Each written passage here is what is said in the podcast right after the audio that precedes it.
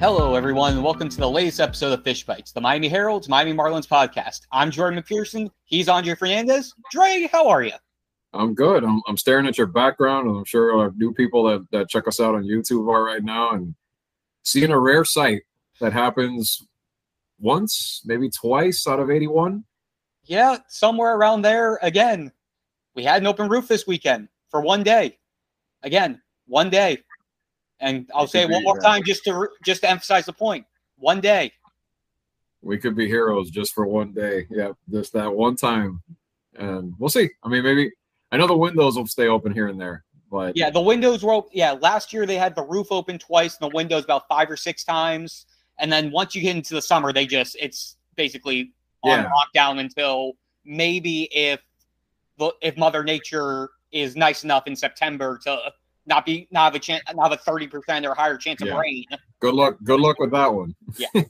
So yeah, Yeah. we're in the we're at the end of our window for the open roof at this point already in mid May. In fact, we got it once and it was a great night when we got it on Fri- on Friday. Yes, I'm already losing track of my days here. Yeah, it was. They only scored a run, so who cares? It's not helping. So let's Yeah. close it. There you go. Yeah, but on the bigger note, Marlins just finished up their weekend series with the Brewers. They lost two of three, but record aside, some news expect some news, some injury news on the rotation on Sunday. Jesus Luzardo was placed on the 15 day IL. It was left forearm strain was the terminology they gave, right, Andre? Yes, it's Yeah. uh, basically not that he felt pain when he was throwing or anything like that. It's more of a. He said that after the two previous starts, it started in San Diego and then a little bit too in Ar- uh, with Arizona. It, he kind of didn't bounce back well, and it was sore. So it's one of those things where, and I don't blame him considering the injury history with him. He kind of wants to make sure it's nothing, and so does the team because he has been doing well. I mean, that's the that's part of the whole thing is that he has been a lot better than last year. You know, aside from one blip here or there, overall he's been generally better, and you want to keep that at the back end of your rotation in the long run. So, considering this is eh, here's a guy who had Tommy John in high school when he was at Douglas High, I don't blame him for wanting to be cautious with this. They didn't sound too alarmed. I mean, sometimes they don't, and it does end up prolonging a little bit, so you never know.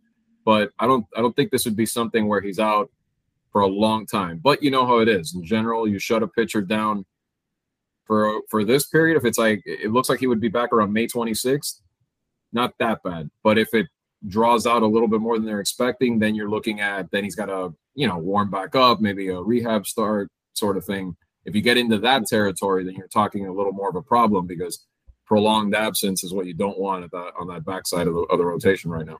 And remember now, starting, I think it began May 2nd when they moved the roster down from 28 to 26. They finally enacted the rule where it's pitchers and two way players. They're on the IL for a minimum of 15 days, not 10 days. It was supposed to be a rule that went into effect in 2020. And then a little pandemic called COVID 19 happened, and MLB decided to hold off until things were somewhat back to normal to enact Right. that rule. But now it's 15 days, not the 10 days that we've been accustomed to. So there is a Right. little bit of a little a longer period there, which That's- but yeah. luckily on the Marlins side, they have three off days over the next 11 days. So they are able to play around with their rotation. They could, for the most part, get away with their main four guys who they have at this point with Sandy, Pablo, Trevor, and then Elieser Hernandez. Yes, I have to include Elieser Hernandez as part of that main four for this point because, and we'll talk about this as we go, Mm. as much as he has struggled this year, if you did end up trying to send him down to bring somebody else up, now that's two spots that you need to worry about, not just the one. If Jesus Right. Was still up here and Elieser Hernandez was continuing his scuffle that he's had throughout this first seven starts, yes, there's warrants a conversation of maybe either move him into the bullpen to be a long reliever or just send him down to AAA and bring up another guy. But with two spots that you would have to worry about at that point, that kind of makes his spot secondary at this point in terms compared to having to round out the full rotation now. Well, and, and not only that, but they didn't sound like they're going to do it. They're going to give Elieser the hook anytime soon. In Yeah. fact, Don Mattingly sounded like they're seeing bits of progress there, which I know is hard to see because you look at the results. And talking to Elieser after, he felt like there's areas that he has improved, but again, it's just the way the game is. you make two bad pitches and they burn you for it, and then your whole start looks like crap. And that's what and that's been happening to him. Even yesterday, I would say that's what happened to him. The defense didn't help either because yesterday, uncharacteristically, two errors that early on in key spots led the runs. I mean, ironically, he, it was the the lowest earned run total he'd had since back in April, since his second start. So it doesn't look like it on the surface, but it actually was a slightly better start for him.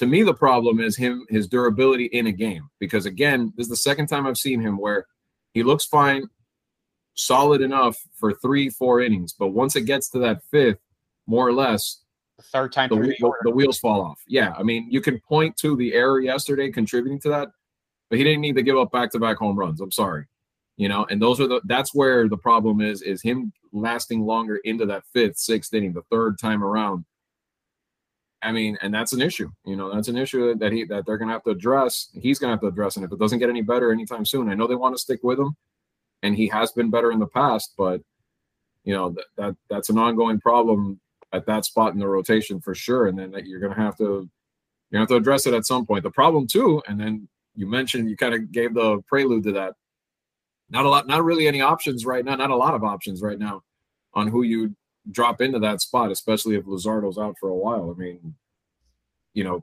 people clamoring for Max Meyer, but didn't exactly have his best outing. And even if he had had his best outing, do you want to rush him up just because?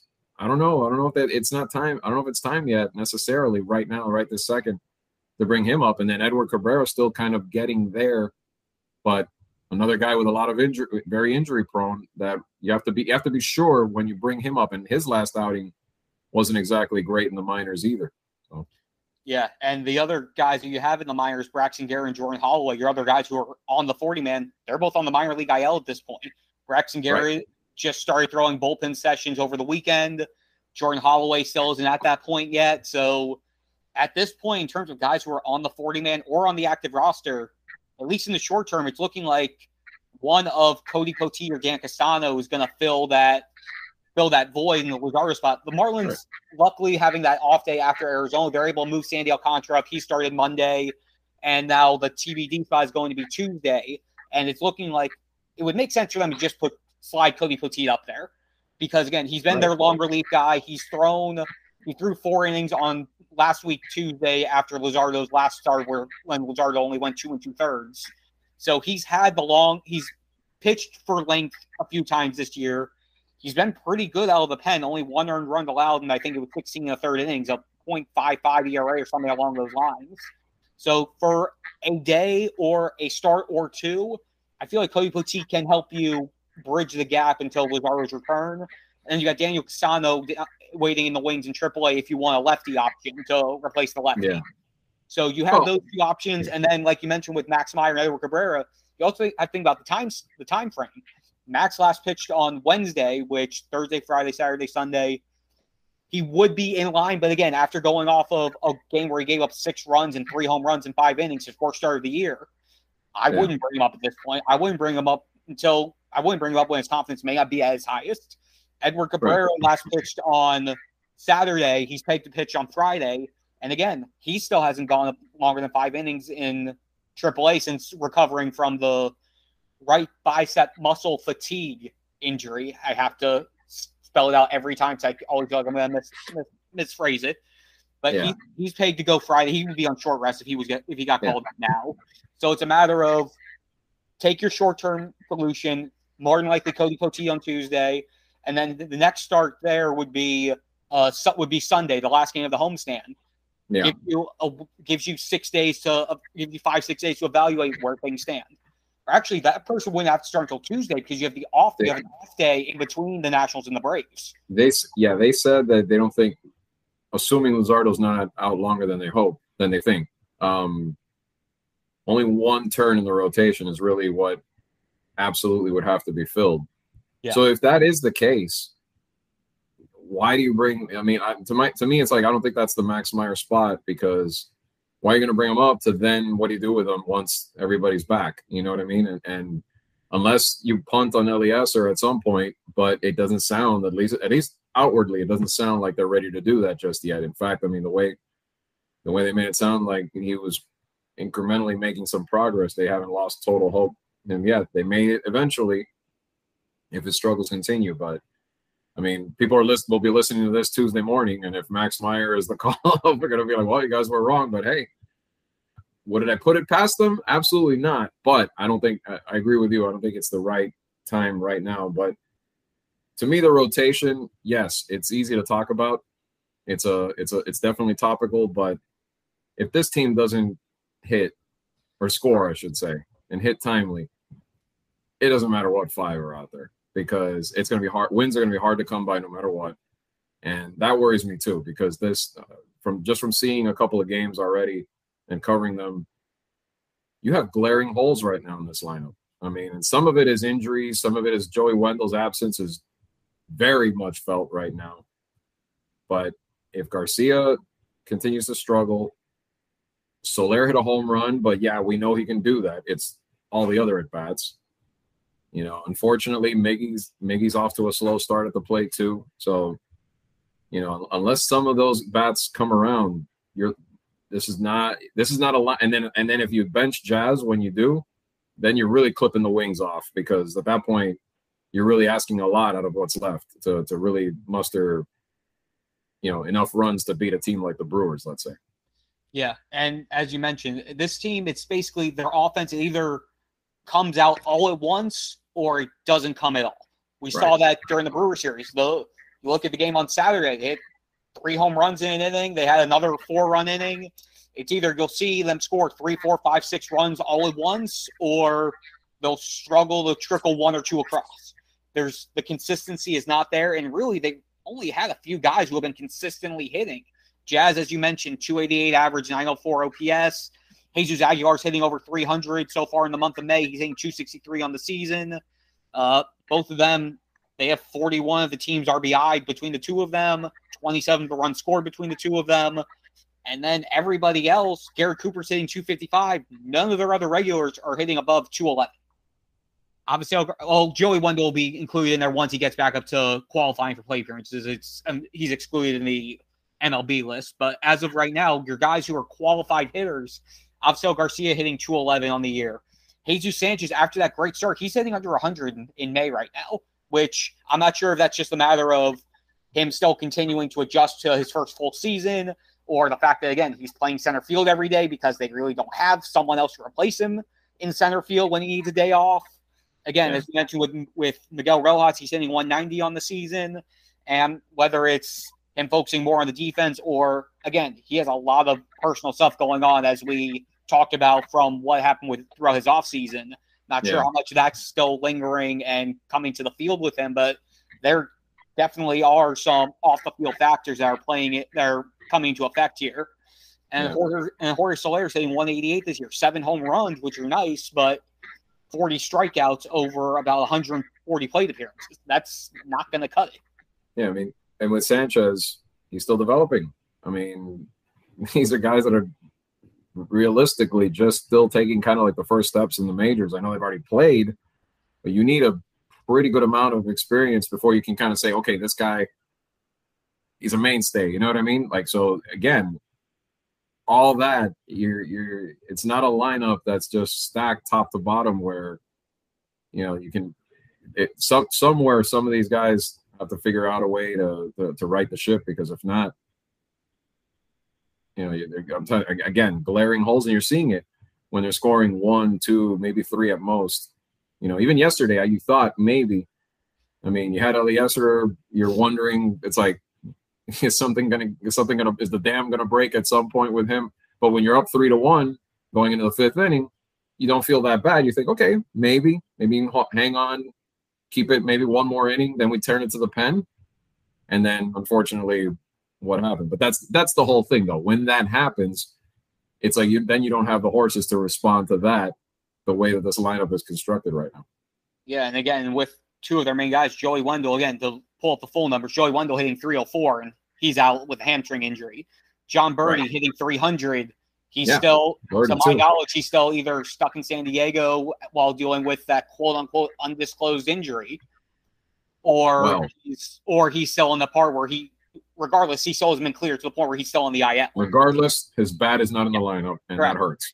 And yeah. now, luckily, they got Brian Anderson back, who's been on a groove as of late. He's hitting 260, 797 OPS for the season, right. but he's also he was on I think it was about a 14 game on base streak before everything, and then been solid since he returned. But right. this is also the thing where they've lost two. They have two main guys not in their lineup right now, and one to one Berti, and you're seeing the residual effect completely by losing by not having the guys to replace them yeah. to the point where yeah, they, they yeah they can't execute the strategy that they wanted throughout the this was this was the makeup of this team was going to be the mo of this team the the the matching up and got two of your most arguably your two most versatile players or close to that if not are out right now. So it's totally throwing a wrench into what you what you ideally want to do when you need mealtime inspiration, it's worth shopping Kroger, where you'll find over 30,000 mouth-watering choices that excite your inner foodie. And no matter what tasty choice you make, you'll enjoy our everyday low prices, plus extra ways to save, like digital coupons worth over $600 each week. You can also save up to $1 off per gallon at the pump with fuel points. More savings and more inspiring flavors make shopping Kroger worth it every time. Kroger, fresh for everyone. Fuel restrictions apply.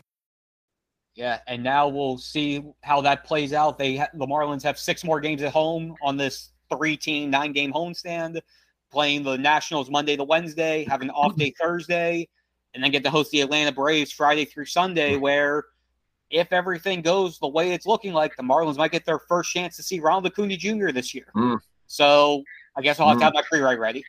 Mm. yeah, by first pitch, it's always always a, a interesting first pitch. So be ready yep. for sure. Yep, but yeah, but it's your chance for the NL against the NL East, which again at this point, and we actually pull up the full standings to make sure I'm not factually. Well, we know. Well, we know the Mets have been in cruise mode.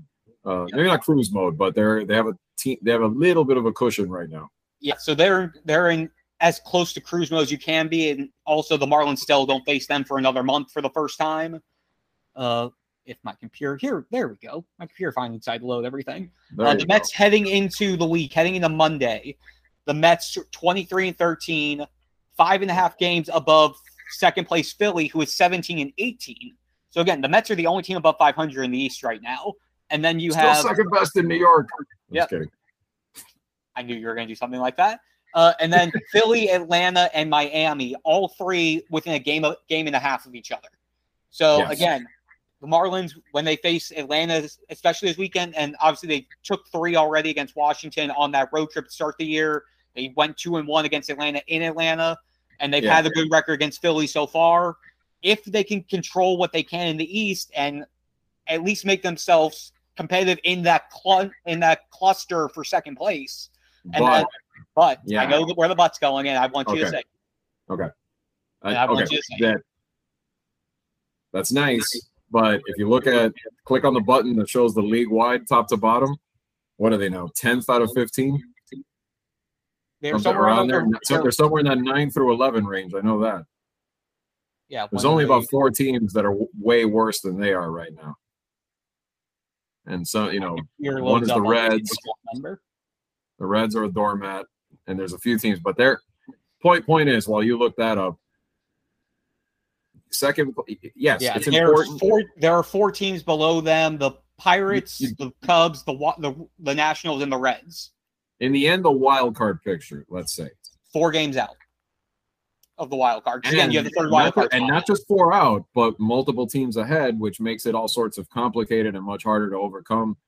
And the more and more you slump the way it's going right now, because in general it's been trending in the wrong direction since the long winning streak the more and more you're going to get buried. So at some point, at some point, they got to find a way to, to, you know, they will get healthier, but it's important to to be able to, to to stay in the picture if they really do want to try and make a run at this. I mean, this is why it's still for people that say win now. We knew it was going to be complicated this year to to think that early that it, that that they could, but you you you just hope to see.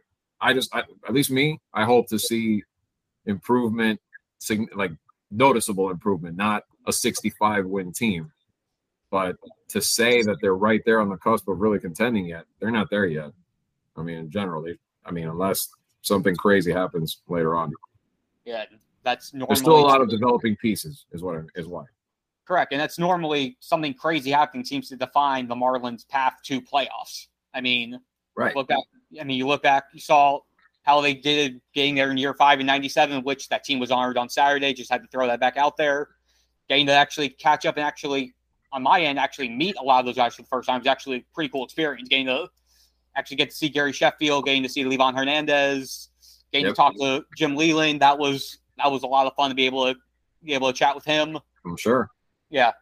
And then obviously they make in in 03 the, craziness that happened in that 2020 year to get to get into the wild card after everything 16 and 28, I think, or 16 and 29, something like that. And then all of a sudden yeah. took off with Jack McKeon. Exactly. Yeah. So and then, and then and then COVID. And then the COVID year. And then the COVID year where again, you just think after the outbreak happens, you go, well, okay, the season's done before it started. And then again, 60 game sprint, I know.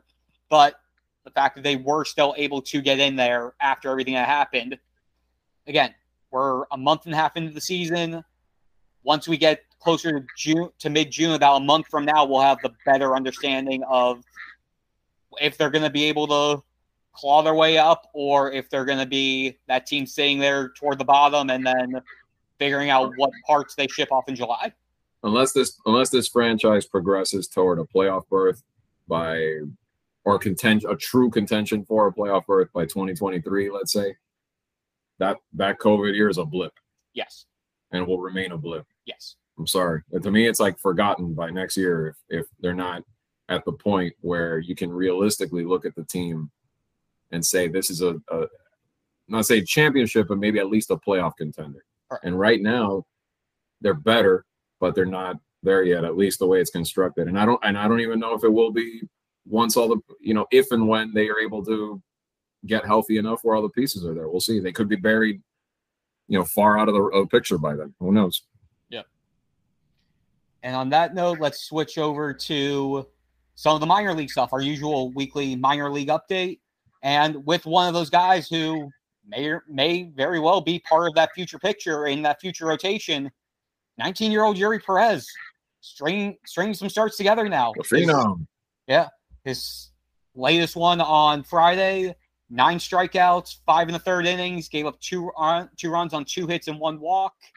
Uh, three consecutive starts over his last three starts now. 27 Ks, just four earned runs allowed over 16 innings. 2.25 ERA for a 19 year old playing in the double A level after having his first three or four starts that were rough, acclimation period. Again, 19, 18 going on 19, facing double A competition, which when you're at that point, you're potentially facing guys who could potentially be closing in on making the big leagues. For a 19 year old kid to be doing what he did his last three and to see the consistency start to come there and be reminiscent of what we saw from him all of 2021 when he burst onto the scene. To me, this is a good sign. And again, it's three consecutive starts that we've seen this now, not just one start where he does well, then he has an off day, then another great one, not bouncing, teetering back and forth. You're starting to see the consistency out of him as he as he starts to get more comfortable in double A. Can I just say that the fact that, and obviously it was an obvious mention since they played them, but the fact that you got, I, I want to say bravo to you for getting the Rocket City Trash Pandas mentioned in the uh, in your minor league notebook today. One of bravo. The, one of the many, many incredible minor league baseball team names. I'm upset that we, you know, because everything is going on right now in, in the sports world, and and and things are chaotic with the Heat and the Panthers, and and and and then the Marlins and the Dolphins off season, et cetera, et cetera. I couldn't make it up to Pensacola to watch a game between them, but someday. Yeah. Spoiler: yes, trash yeah. pandas are raccoons, but it's that it's a lot cooler to say trash pandas. Yes, it is. Yes, it is. And and and check out the mascot online, people. If you have not, it's pretty funny. Uh, like many mas many uh, logos. I'm sorry, not not just the mascot around minor league baseball. But anyway, as you were talking about before, yeah, I mean, I think that's the key always the consistency of starts, the effectiveness of the of the pitches. I mean, yes, you want to see good results, but that developmental stage that he's going on, it, it is good to see, and I think that's the key. I mean, I think that at every level, and right now it's good to see him doing it at that point, and let's see how he can build because there's a lot of upside with him, and you know, sky's the limit if he can if if especially like always if you know the the the velo's nice on the fastball, but the when if the secondary stuff is there, wow, this could be he could be fun to watch down the road. Yeah, definitely can. The few other guys to give some quick updates on Kahlil Watson had hits in five of the six games last week. Uh, 333 batting average, 927 OPS over that week. Two doubles, a home run, four stolen bases, seven runs scored for single A Jacksonville. First game of the week, hit a home run, hit a double, hit a single, just missed the cycle. Uh, mm. Also staying in uh, single A, Ian Lewis, who started the year in extended spring, was dealing with some personal stuff early on during mm. that first month. He made his Jupiter debut for this season this week.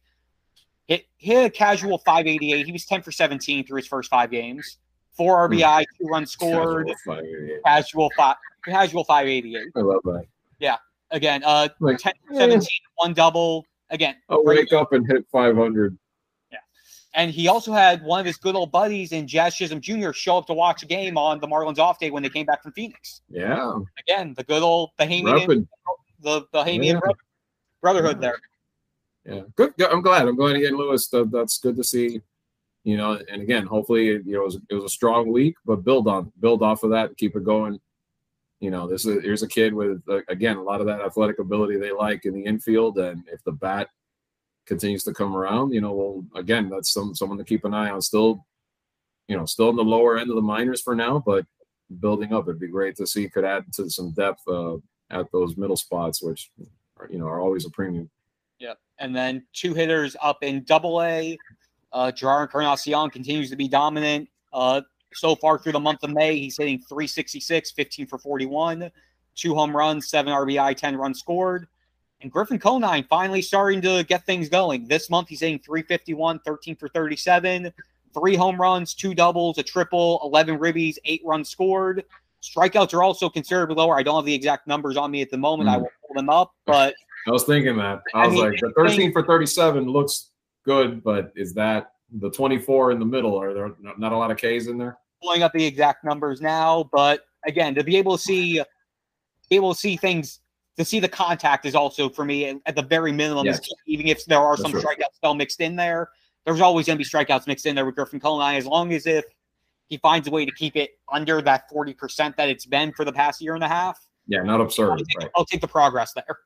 Right. And both of those guys, that's their that's their that's kind of the tools how it plays out for them. They're that sort of you're always by nature that's kind of the, the, the all or nothing a little bit, but you don't want it to be to that extreme either where where it's hurting you in a lineup as well. So that's good to see. Yep. All right. Pulling the numbers up now for the month of May. Uh, it looks like 14 strikeouts in about 45 play appearances. So it's hovering around the 30%. It's right around the 32, 33% mark, which Still high, but not as high. Still high, but a little better. Okay. Yeah, something I'll, i keep. Yeah, I'll take the progress there. Right. Exactly. And I think that's gonna do it for us this week, Dre. Yeah, short and sweet. I mean, yeah.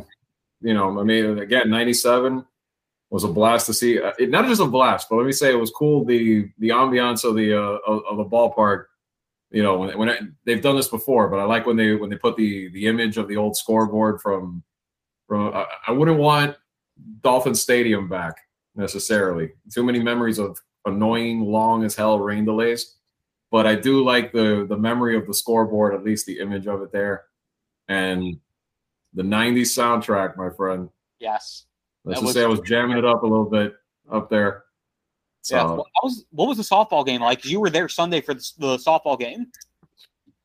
You know, it was funny because they, yes, the the legends of the team played. They gave a chance to a lot of staff from that year to play too. It was uh, after like the first two innings, I was looking up every time I'd look up at the scoreboard, I'd be like, "Who?" It'd be like this guy or that guy, like names I've never heard of. I was like, "Okay, I guess I'm being nice to some of them on there. But um, the moment had to be Alfonseca's Alfonseca's rip, and then he and then he does a little little dance at second base. He, he, he's a funny guy. He's he's always been a character, even going back to going back in the day to the late '90s. So, but all in all, it was cool to see not not just that, but you know the I think the guest list was cool that they got Gary Sheffield to come out. You know, because there's some of like the, the regulars that they've had over the years when they've hit anniversary milestones. But that's cool when you can get a guy when you get one of the premier players, not just on that team, but just in general, like in Major League history, like that to show up. That's cool. Yeah, definitely was. And got to mention Gary Sheffield, that la- the last hit of the softball game, being able him pinch hitting and then somebody running for him to end the game. And again, just I got Chef with that swing. I'm always gonna always love this swing with the little. Yep, yep. The swing was great. Again, just being able for everyone to be able to reflect on that, and again, that was a little bit before my baseball time, as I've made Andre shake his head multiple times as we brought it up. Again, I was two going on three when they won when they won that World Series. I remember 03. I remember the 03 World Series. I obviously yeah. 97 was a little bit early on my end. But to be my yeah freshman year at Miami Dade, I had, I had I had graduated high school just months earlier. So yeah, yeah it was still it was it was cool to be able to experience all of that, be able to actually talk with a lot of these guys and just watch how they reminisce about everything, and and all of them talking about it as if it happened literally the day before, not 25 years ago. And just when everyone was there and you saw just the look on everyone's face when a lot of the guys who some of them hadn't seen each other in a while, and then you just see them all just yeah. come back and be like, like they were sitting there drinking beers a couple days earlier and just catching up on catching up on on the good on the good times. And guys probably hung out on the weekend too. You know, beyond just the, the ballpark stuff. Obviously, you know that that's cool. You know what I mean? I thought those are that's stuff they'll never that stuff you'd never forget, and it can just come back to you like that. So uh, that's cool. That's cool when you get that opportunity.